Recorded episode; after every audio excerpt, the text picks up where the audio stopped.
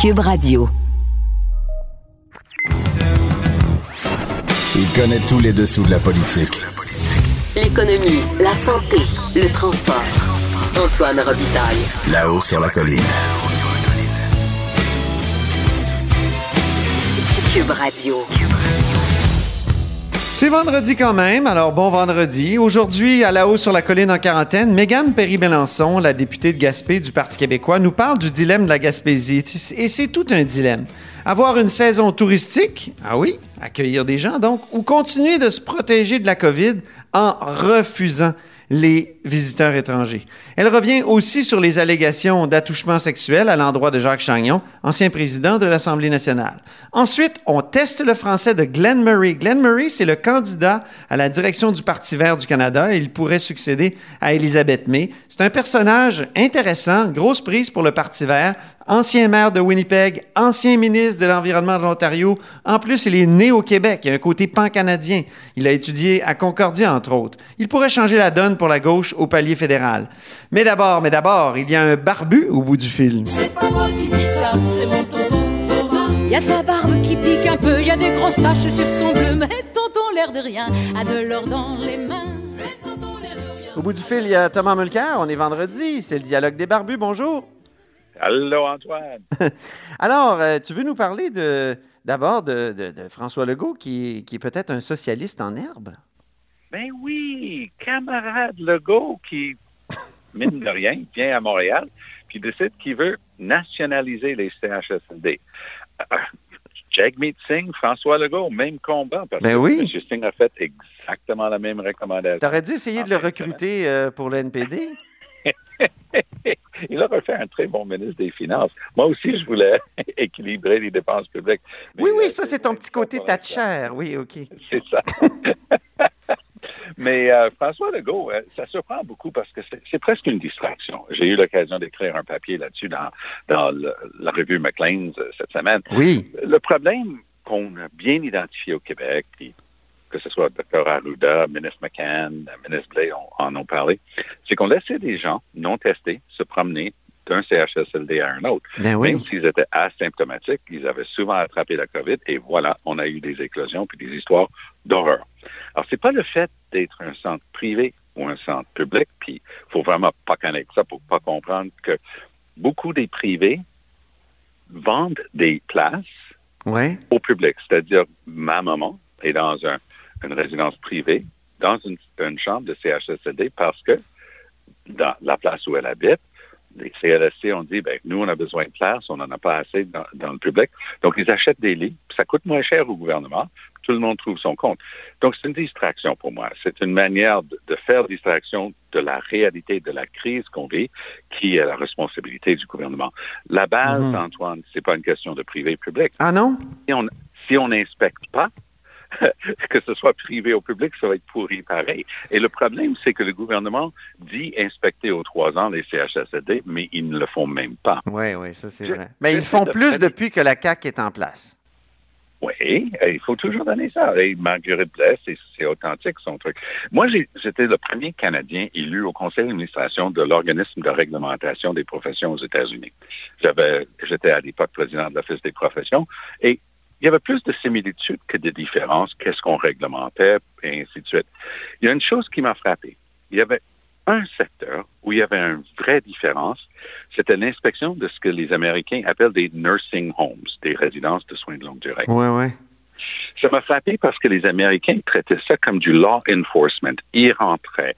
Il y avait eu des histoires d'horreur et dorénavant, si tu avais un permis pour opérer un centre comme ça, il fallait que tu te tiennes à carreau. Ils allaient t'inspecter à n'en plus finir.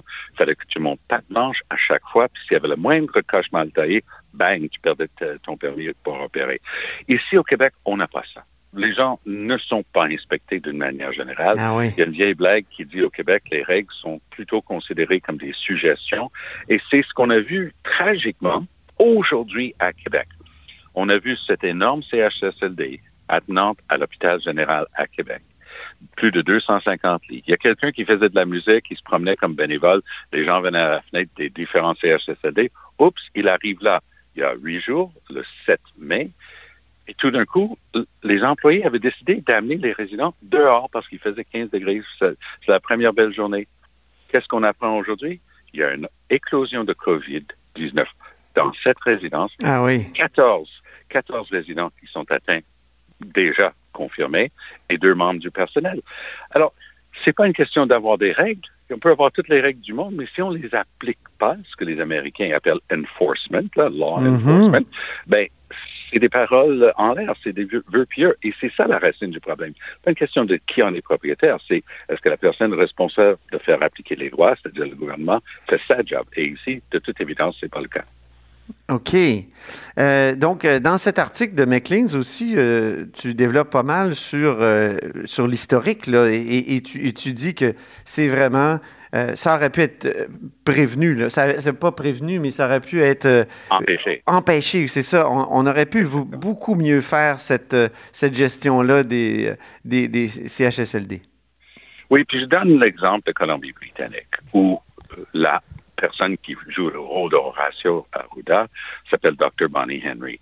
Elle, dès la fin du mois de mars, les rapports commencent à arriver de l'Europe. Faites très attention, parce que l'Europe était quelques semaines avant nous, là, ils avaient plus d'informations. Faites très attention, on vient de constater, puis on a prouvé que le vecteur inattendu, c'était les employés du secteur de la santé qui se promenaient d'un site à un autre. Ça n'a pas pris plus pour Bonnie Henry d'éditer une règle tout de suite, parce que quand elle parle, c'est déjà une loi même si ça prend deux ou trois jours pour le publier. Donc, elle a édité une règle qui a été publiée le 27 mars, disant c'est fini, ça c'est interdit. L'Ontario a pris deux semaines de plus, mais ils ont fait la- leur règle le 14 avril. Nous, on en a parlé. Nos ministres, Dr. Arruda, les deux ministres, Blais et McCann, et même euh, Premier ministre Legault, en ont parlé depuis le 1er avril, mais ils n'ont jamais rien fait. Ils ont dit oui, on va, on va dire qu'il faut arrêter ça. Mais les, les grands Mais gestionnaires... on peut sont pas parce qu'il manque, probablement parce qu'il Eh manque oui, de. C'est ça le cercle, vi- cercle vicieux. C'est ça. puisqu'on avait attendu. Il manque de personnel, manquait oui. trop de monde. Donc, c'était encore une fois, ils disaient, oui, oui, il faut faire ça, mais ils savaient très bien qu'il n'y avait pas de règles au Québec. TVA a fait un très bon travail. Ils ont montré, euh, à la mi-avril, ils ont montré qu'on avait des cas, papier à l'appui, là, des documents, que telle personne qui était dans un centre qui était libre de COVID-19 était ordonnée d'aller travailler dans une autre qui était infestée, puis et ainsi de suite, de faire l'aller-retour. Mais devinez quoi? L'autre est devenu infesté aussitôt. Ah ouais, parce ça. que beaucoup de ces gens-là se présentaient sans symptômes. Il y a eu une anecdote cette semaine.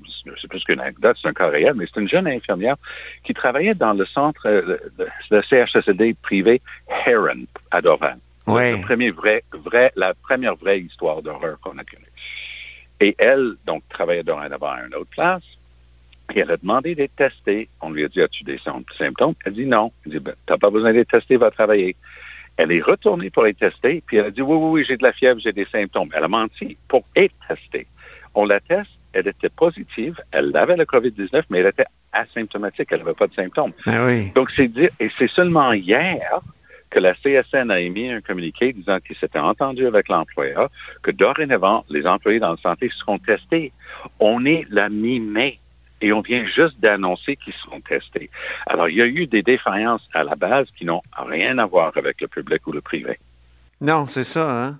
Mais quand même, on a beaucoup de résidences privées. Euh, Régent Hébert me disait qu'on se distingue de, de cette façon-là chez nous. On a beaucoup de résidences privées et là-dessus, M. Legault a toujours raison quand il mentionne. Nous sommes la juridiction en Amérique du Nord où les gens placent leurs parents le plus souvent en résidence. Hmm. Ici, c'est c'est juste une, une habitude. On- les, les aînés finissent euh, en, en résidence, que ce soit privé ou public. Ailleurs, et selon certaines co- euh, communautés culturelles, par exemple, j'ai travaillé beaucoup avec la communauté grecque qui trouvait que c'était une question d'honneur familial de toujours garder les aînés à la maison, même si ça faisait trois générations ou quatre dans une même euh, maison. Il n'était pas question de, de les laisser aller dans, dans un centre. C'est évident qu'il y a des gens qui, pour des, des, rais- des considérations de santé mentale ou physique, doivent être dans un centre. Ouais. Mais ici au Québec, il y a un recours systématique à ça qui n'existe pas dans d'autres juridictions. Mais Régent Hébert me disait que c'est pas aussi clair que ça quand on compare euh, les chiffres euh, entre les euh, provinces.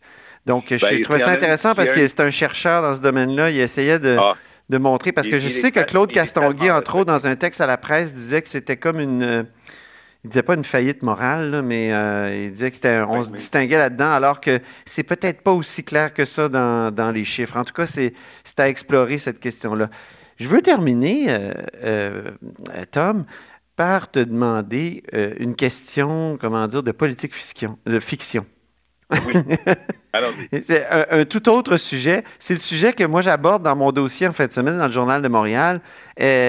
Si le oui l'avait emporté en 80, euh, quel serait le statut politique du Québec? Puis où est-ce qu'on en serait? Est-ce que aussi ça aurait influé notre, sur notre façon de gérer la pandémie? Ah, ça c'est intéressant le dernier bout. Oui. Ouais, commençons, commençons avec le premier bout. Euh, je pense que le Québec aurait été obligé d'avoir une entente avec le Canada. Les ententes de libre-échange n'étaient pas encore euh, sur la table, mais éventuellement, s'il y avait libre-échange Canada, États-Unis, le Québec en aurait fait partie, ça aurait aidé. Il y en a qui arguent, qui disent toujours, ben, c'est impossible d'avoir un pays scindé, mais les gens oublient que Alaska et Hawaï ne font pas partie connectée euh, aux Oui. 48 autres États, puis ils n'ont pas de problème avec ça. Donc, je pense que pour ça, ça aurait, ça aurait pu euh, donner euh, ce genre de résultat où on est connecté avec le reste du Canada par des ententes formelles et éventuellement avec les États-Unis. Pour ce qui est de, de la COVID-19, une des choses qu'on a constatées dès le départ, c'est que puisque la santé est d'abord et avant tout de responsabilité des provinces, Mhm. il allait avoir, euh, c'était comme euh, un patchwork. Hein? Il, y avait, il y avait différents- des différences euh, d'un endroit à un autre à travers le Canada. Il y a des provinces comme Colombie-Britannique et Nouveau-Brunswick qui ont fait super bien.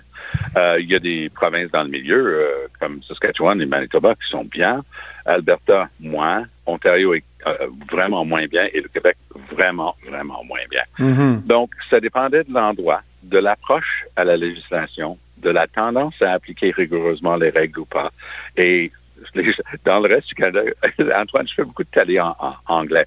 Je fais des, des émissions comme Question Period, puis, puis Power Play, des choses Ben comme ça. oui. Et, et quand le Québec a fermé Ottawa-Gatineau, c'était Ah, up in arms. Oh, what is Quebec doing? Qu'est-ce qu'ils font à fermer la frontière? Puis avec le sourire, j'ai juste attendu trois secondes. J'ai dit, Euh, il y a quatre jours, Nouveau-Brunswick a fermé sa frontière avec le Québec parce qu'il y a beaucoup de Québécois qui allaient au Nouveau-Brunswick pour être dans des chalets et ainsi de Oui, suite. oui. Le Nouveau-Brunswick a dit, on ferme la frontière. Puis le Nouveau-Brunswick, a, je, sauf erreur de ma part, a encore aujourd'hui zéro décès. Ah oui, c'est Euh, vrai. avec Ils ont été assez COVID-19. agressifs, c'est vrai. Et ils sont très agressifs et euh, ils ont encore annoncé que leur frontière était fermée.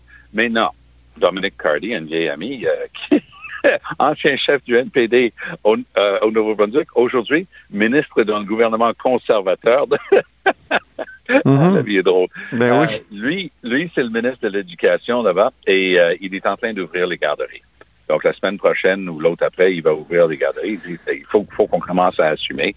Mais, donc, selon la province, donc, pour revenir à la question de base, est-ce que le- un Québec indépendant aurait fait mieux ou pire? Pense que ça aurait dépendant. Le- La vraie question, est-ce qu'on aurait appliqué les règles de base strictement? C'est ça. Euh, là, là, je parlais tantôt de ma maman qui est dans une résidence privée avec une entente euh, publique et ainsi de suite. La propriétaire de cette résidence-là, il y a zéro COVID-19 dans, dans la résidence, puisque c'est une assez grande résidence. Je lui ai demandé, je lui ai parlé en, en détail. Je lui ai dit, qu'est-ce que vous avez fait de différent? Elle a dit, j'étais très stricte. Il y avait une seule porte d'entrée et de sortie. Je prenais la température deux fois par jour de chaque employé parce qu'il y a des gens qui continuaient d'arriver des agences euh, à Montréal.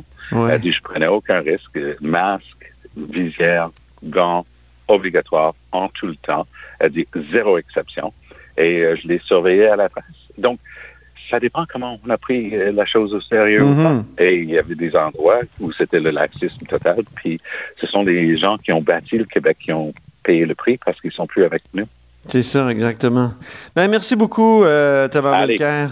À la semaine C'était prochaine, un beau dialogue des barbus. À la semaine prochaine. Salut. Salut, bye. Là-haut sur la colline. Une entrée privilégiée dans le Parlement. Cube Radio. Au bout du fil, il y a Mégane Perry-Belançon. Bonjour. Bonjour. Députée de Gaspé et porte-parole de plein d'affaires, dont culture et communication et tourisme. Et là, ben, Mégane, est-ce que euh, la Gaspésie va, va rouvrir le 18, euh, donc va accueillir les, les- les étrangers à partir du 18 mai comme prévu? Écoutez, ça, c'est le sujet euh, qui, euh, qui est le plus discuté là, présentement dans la région, la levée du euh, 18 mai. Euh, on voit de plus en plus de gens là, euh, publiquement sortir, euh, des élus municipaux, euh, des, des intervenants de la santé. Le 6 de la Gaspésie vient tout juste de faire une, une résolution là, euh, et qui demande euh, un prolongement de deux semaines comme ça a été fait euh, sur la côte nord. Euh, donc, de- de- d'ouvrir, de, se donner un petit peu plus de temps, de marge de manœuvre pour euh, gérer le déconfinement à l'interne avant Ouais. de recevoir une masse de touristes. Mais euh, euh, je vous dirais que c'est aussi parce qu'on n'a pas de plan touristique d'annoncer. Donc, euh, pour le moment, euh, de, de- de pouvoir donner le, feu vert euh, aux gens de d'autres régions, euh, ben c'est ça, c'est ça qui est discuté présentement, là, la, la précipitation euh, à lever les barrages. Alors, on aura une saison touristique, mais pour le moment, ce qu'on entend de plus en plus dans la région, c'est des gens qui demandent à ce qu'il y ait un deux semaines de plus pour juste euh, gérer euh, le retour en classe, retour dans les commerces euh, et, et le secteur de la pêche. Hein, vous Ben êtes oui. euh, quelqu'un qui, qui apprécie beaucoup euh, la pêche. On s'en est déjà parlé en ondes. Oui. Alors euh, ça, ben dans les usines, y a, il y a une- ça grouille de monde présentement. La Ah oui? saison bat de son plein. Hey, mais des usines de traitement de poissons, est-ce que c'est comme les usines d'écarissage? On a vu chez Cargill, il y, y a eu beaucoup de cas. Donc, parce qu'il y a de la proximité, est-ce que c'est un peu le même, la même problématique?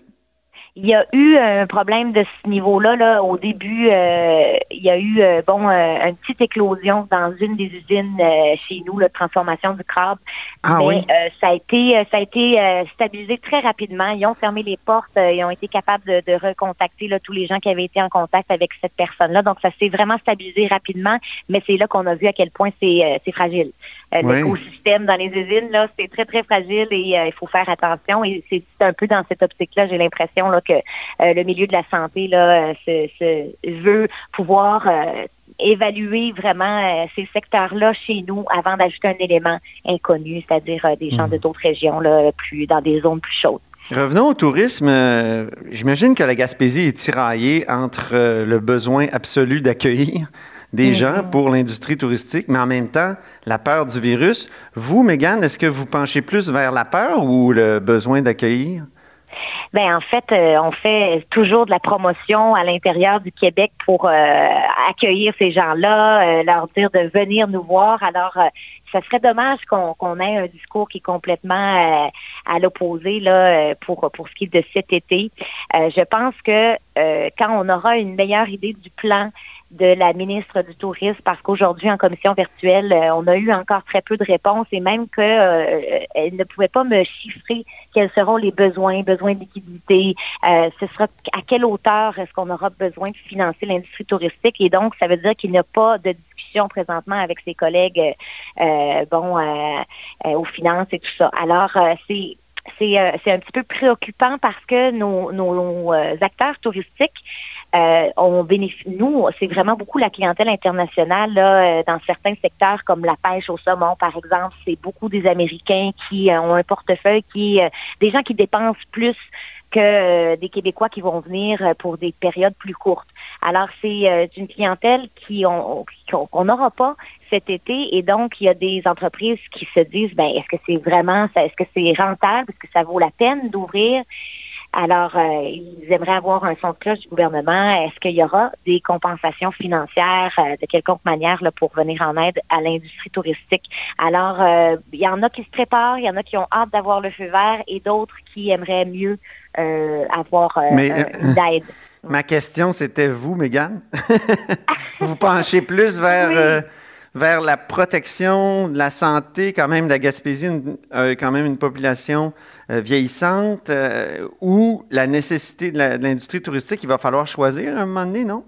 Ben, je pense qu'on est capable vraiment d'avoir un, juste milieu. Moi, je suis pour qu'on ait une saison touristique et qu'on aide tout, euh, toute cette industrie-là parce que c'est ça et la culture mis ensemble, c'est la première industrie là qui rapporte euh, dans les coffres euh, pour la Gaspésie. C'est on ne peut pas se permettre d'avoir zéro visiteur qui vient, par exemple, dans une ville comme Percé qui a envie du tourisme. Alors, euh, je suis en faveur qu'on ait une saison touristique quand le moment sera venu. bon, on- quand on aura réglé la question de la levée ou non des, barrages.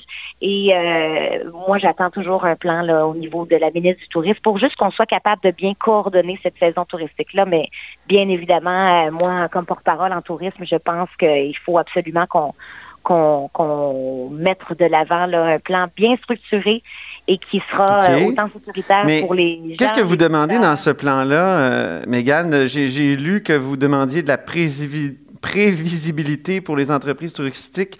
Qu'est-ce que ça veut dire? Eh bien, euh, comme je le disais, ben, il- ce sera moins rentable comme saison. On s'attend à moins de visiteurs ou euh, une autre type de clientèle parce que on- la, ministre vise beaucoup sur un tourisme interne à l'intérieur euh, du Québec. Alors, c'est, ce sera vraiment euh, une, une saison qui sera difficile. On peut s'attendre à des lourdes pertes, même des entreprises qui ne pourront même pas survivre. Là, euh, Donc, faudrait comme des, faudrait des, des- des subventions, au au fond. Faudrait Absolument. Oui, oui, oui. Il faudrait réinjecter euh, en liquidité, avoir des, des euh, vraiment avoir des compensations financières de la part du gouvernement euh, pour traverser la pandémie. OK. La Gaspésie peut bien être ouverte, mais est-ce qu'il va y avoir de l'hébergement touristique? Ça, c'est une autre, oui, c'est un enjeu qui a été soulevé parce que euh, présentement, ben, les mesures euh, qu'il faut prendre pour euh, les hôteliers, c'est assez, c'est c'est exigeant. C'est Ouais. très exigeant. Euh, pas de ménage aussi régulier là quand on a un client pour plus de, de, de nuit. Euh, là, euh, quand on, on loue une chambre, et bien après ça, il faut attendre quelques jours pour pouvoir la relouer dans certains établissements, de ce que j'ai compris là présentement, avec les mesures actuelles. Alors, si c'est comme ça pour tout l'été, eh bien, il y a des hôteliers qui euh, rentreront pas là, dans leur argent euh, à la fin de l'été. Là. OK. Mm, mm. Donc, euh, ça va vraiment être une saison touristique, euh, s'il y en a une, qui, qui sera bizarre. Parce que les, les Oui. gens, mettons quelqu'un de Montréal qui arrive, euh, il peut, il, il va être accueilli par un hôtelier qui va avoir une visière ou quoi? C'est oui, ben c'est des questions qu'on a posées ce matin. Les mesures sanitaires, on s'attend à quoi? Est-ce qu'on peut avoir une idée? Puis euh, on a eu, euh, on n'a pas eu de réponse à, à ce niveau-là là, de, que- de qu'est-ce que ça aura l'air. On nous a parlé d'un un guide du bon touriste. Là, ça a été, euh, ça a été soulevé par la ministre. On va essayer de mettre en application euh, des mesures sanitaires, mais rien de concret pour le moment. Est-ce que les campings vont être ouverts? Ça a été une question euh, très, très discutée euh, encore aujourd'hui et euh, pas de son de cloche sur une date ou et, de quelle façon ça, sera mis en place. Donc, pour l'instant, là, c'est pas très rassurant pour, pour l'industrie. OK. Donc, on est dans le flou, au fond. On est encore dans le flou, un peu comme en culture, là, euh, qui avait aussi des demandes la semaine dernière, les diffuseurs culturels. Tu sais, c'est très, euh, c'est très complémentaire, hein, ces deux euh, secteurs-là. Et ben, il y a beaucoup d'activités qui sont normalement des activités culturelles, mais qui sont consommées par les touristes. Et euh, ce sont les deux plans encore auxquels on n'a pas très, très peu de- d'éclaircissement là, sur la mise en œuvre. Parlons d'un tout autre sujet sur lequel vous êtes intervenu euh, plus tôt. Euh, Jacques Chagnon, donc l'ancien président de l'Assemblée nationale, euh, donc il y a une députée belge là, qui l'a accusé d'avoir fait des attouchements sexuels. Vous, vous avez déclaré il faut que l'Assemblée nationale se penche sur ces allégations-là. Où est-ce que ça en est? On a eu une rencontre avec le comité zéro harcèlement de l'Assemblée nationale. Et euh, ça a été bon, ça a été abordé puisque c'était le but de la rencontre là. Et euh, de ce que de ce qu'on m'a dit, de ce que j'en comprends là, Oui. euh, c'est que effectivement le comité est là pour gérer des plaintes. Alors s'il n'y a pas de plainte, les membres n'ont pas à se prononcer là sur sur sur le cas. Il ne faut pas y aller au cas par cas. Il faut qu'on puisse avoir des données. On peut pas aller simplement sur des des, euh, des, des- pas des rumeurs parce que là ça venait effectivement de la, de la personne en cause là. Mais euh, de ce que j'ai compris, les membres de ce comité-là, finalement, sont là plus d'un point de vue administratif, je dirais, euh, pour de la gestion de plainte. Et Donc, il n'y aura pas d'enquête de l'Assemblée nationale sur ces allégations? Ça n'a pas été demandé du comité et euh, oui, l'Assemblée nationale a finalement euh, refusé de de- de- d'ouvrir une enquête et a seulement réitéré qu'il n'y avait pas de place à, ce- à- à- à des gestes comme ceux-ci, comme ceux des allégations. euh. Des gestes présumés, oui. Des gestes présumés, exactement. Mais vous disiez que euh, l'Assemblée nationale a le devoir euh, de maintenir un milieu de travail exemplaire. Est-ce que, que l'Assemblée nationale fait son, fait son devoir en- finalement en passant l'éponge, en disant que c'est pas de sa responsabilité? Écoutez, c'est, quand même, euh, c'est, c'est une réflexion à, faire euh, de, se, dire on s'est doté de, d'un environnement qui est sain, euh, de, de- d'un comité qui s'en assure aussi. Euh, il faut que ce soit, euh, faut que, faut que ce soit concret là, ce qui se passe dans ces comités-là pour moi. Alors, euh, je vous dirais que j'ai eu des, des- des discussions, euh, j'ai exposé mon point de vue sur, ce, sur cet enjeu-là et j'aurais aimé que ça, qu'il y ait une suite là, à ça, mais Oui. euh, je comprends que ce n'est pas à partir du comité. Ben, dans un sens, euh, moi j'ai fait ma demande, je prends acte de la décision, mais euh, j'en, aurais pas, euh, j'aurais pas pris cette décision-là, euh, OK. avoir été le président de l'Assemblée nationale. Vous auriez préféré que ça aille plus loin, alors? Ou ben oui, qu'on fasse la lumière au moins là avec les, les gens, une, enquête en l'interne sans demander là quelque chose de, de- de très gros là. Mhm. Je pense qu'on aurait pu au moins là aller chercher euh, toute l'information nécessaire pour ensuite clore le dossier là. euh. Mais pour vous, est-ce que c'est un dossier qui est clos ou vous allez relancer votre demande?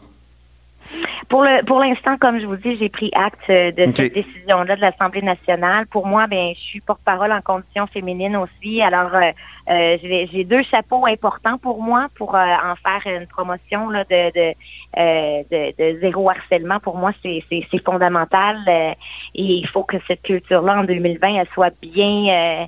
bien en œuvre, là, bien en place à l'Assemblée nationale. Alors, j'ai posé mes questions. Et euh, c'est à l'Assemblée nationale de finalement euh, prendre la décision au final. Alors, euh, Très bien.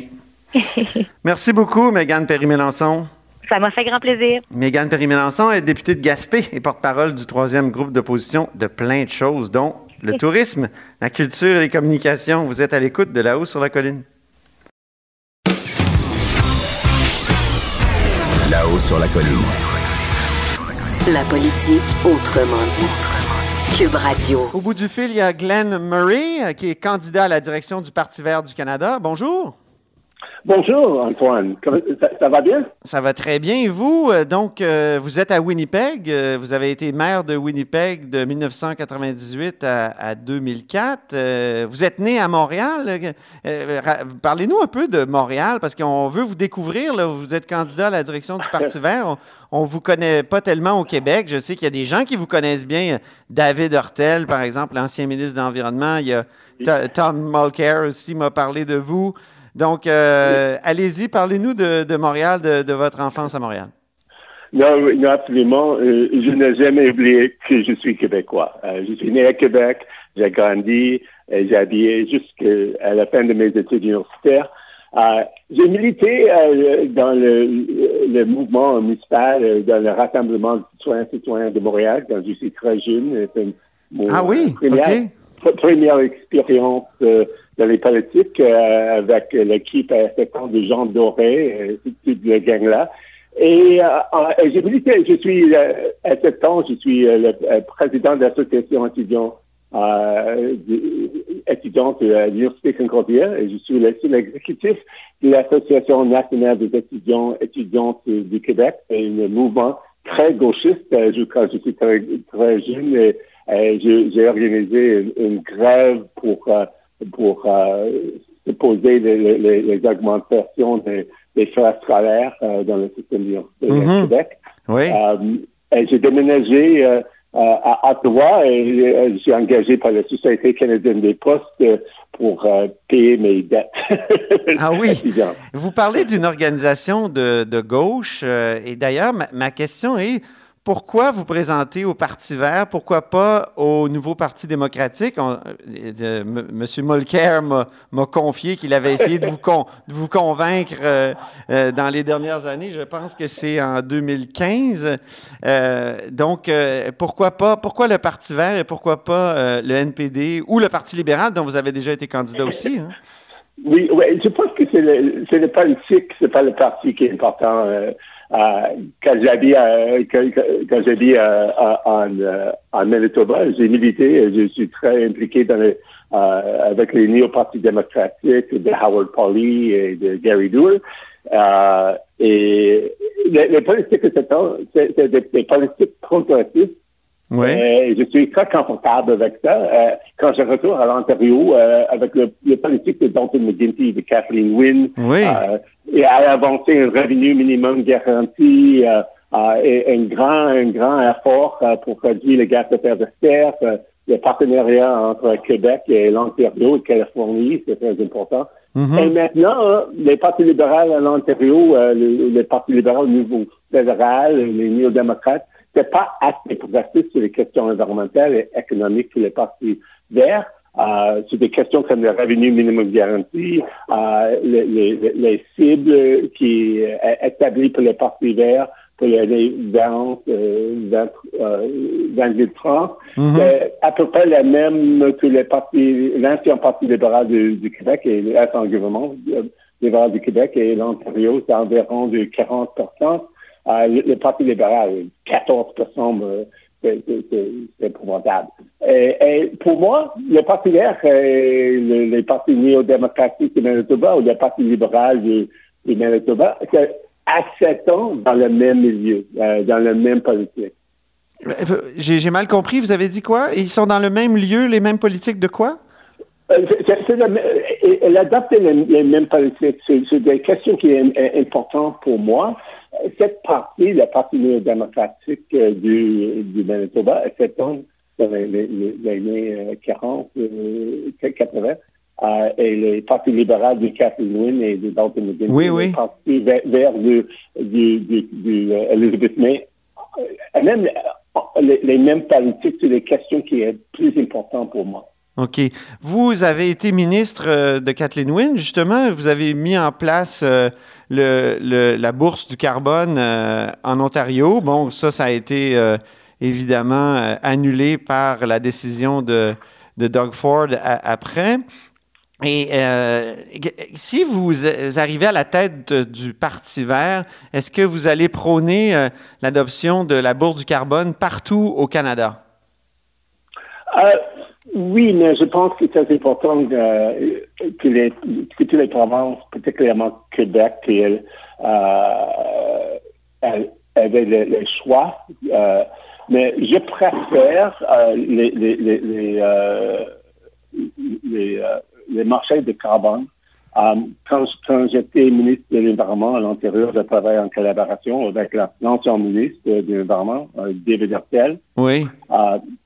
Et, et, nous créer un, un partenariat qui est très fort. Euh, mais il y avait un peu de concurrence entre nous. Une semaine après que l'Ontario a annoncé un objectif d'une réduction des gaz à effet de serre pour euh, 20, 2030 euh, de 37 années. Mon ami euh, David Hurtel a annoncé un objectif de 37,5 euh, et il y a des compétitions entre la province qui et, des relations entre la province qui est très, qui est très important, mais si les, les, les, les, provinces ne participent pas dans les programmes nationaux au niveau canadien, je pense qu'il est important pour le gouvernement canadien euh, continuer avec un impôt euh, euh, ou, de- une autre euh, prix sur le, le carbone sur le- pour, pour réduire les gaz à effet de serre.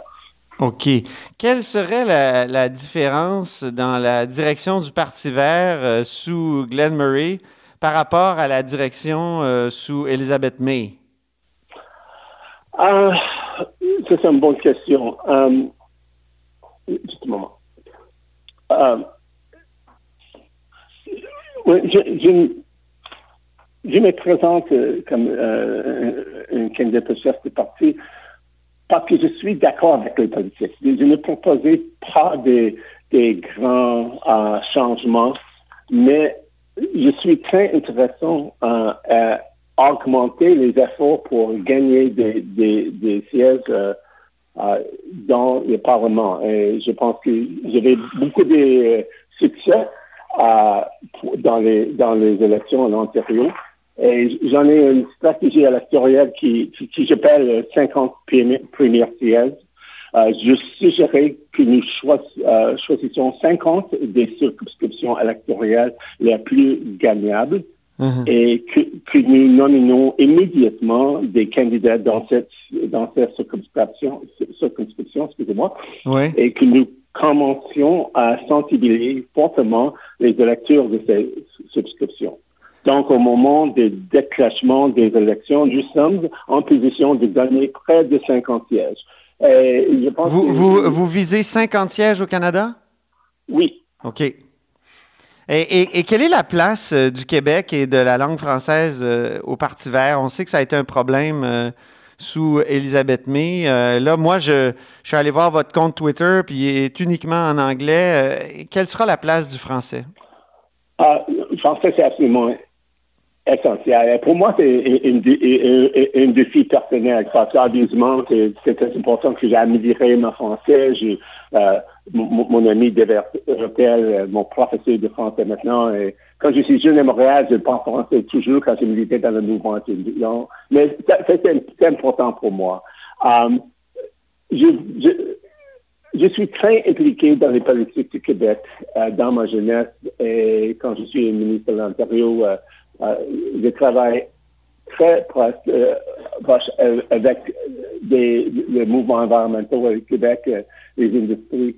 Je, pense que c'est une opportunité pour engager ces leaders de- du secteur privé, de le, de le mouvement euh, environnemental, euh, pour engager euh, qu'ils donnent une discussion pour euh, le développement d'une partie au Québec qui est plus fort, qui est plus engagé, qui respecte les cultures et les différences euh, du Québec. Euh, le Québécois est le leader maintenant au Canada dans, le- dans les affaires pour réduire les gaz de effet de serre. J'avais beaucoup de respect pour euh, euh, les, les politiques euh, le Parti libéral et le Parti Québec pour continuer cet effort maintenant. Et je pense que c'est très important que, que les partis au niveau fédéral à respecter les, les priorités des Québécois et Québécoises. Euh, Même, même dans l'évaluation environnementale, on sait qu'il y a toujours un, un- un combat entre l'évaluation québécoise et l'évaluation fédérale. Ah oui, euh, mais euh, la réalité en Canada, c'est de- de- l'autonomie de la province, nous, euh, la reconnaissance du Québec comme une nation au Canada. Mhm. C'est très important que tous les partis fédéraux respectent. J'avais une, une accord, de- j'ai démontré quand je travaille avec David Hotel et le gouvernement Couillard que je suis très capable de, de créer des partenariats euh, suffisants et importants pour avancer l'agenda euh, pour euh, la lutte contre le changement cl- climatique. Euh, le- les, les- les marchés comment, liés avec le Mhm. Québec, euh, l'Ontario et Californie, c'est le, le- le plus grand effort pour produire le gaz de fer partout l'Amérique du Nord. C'est un grand succès.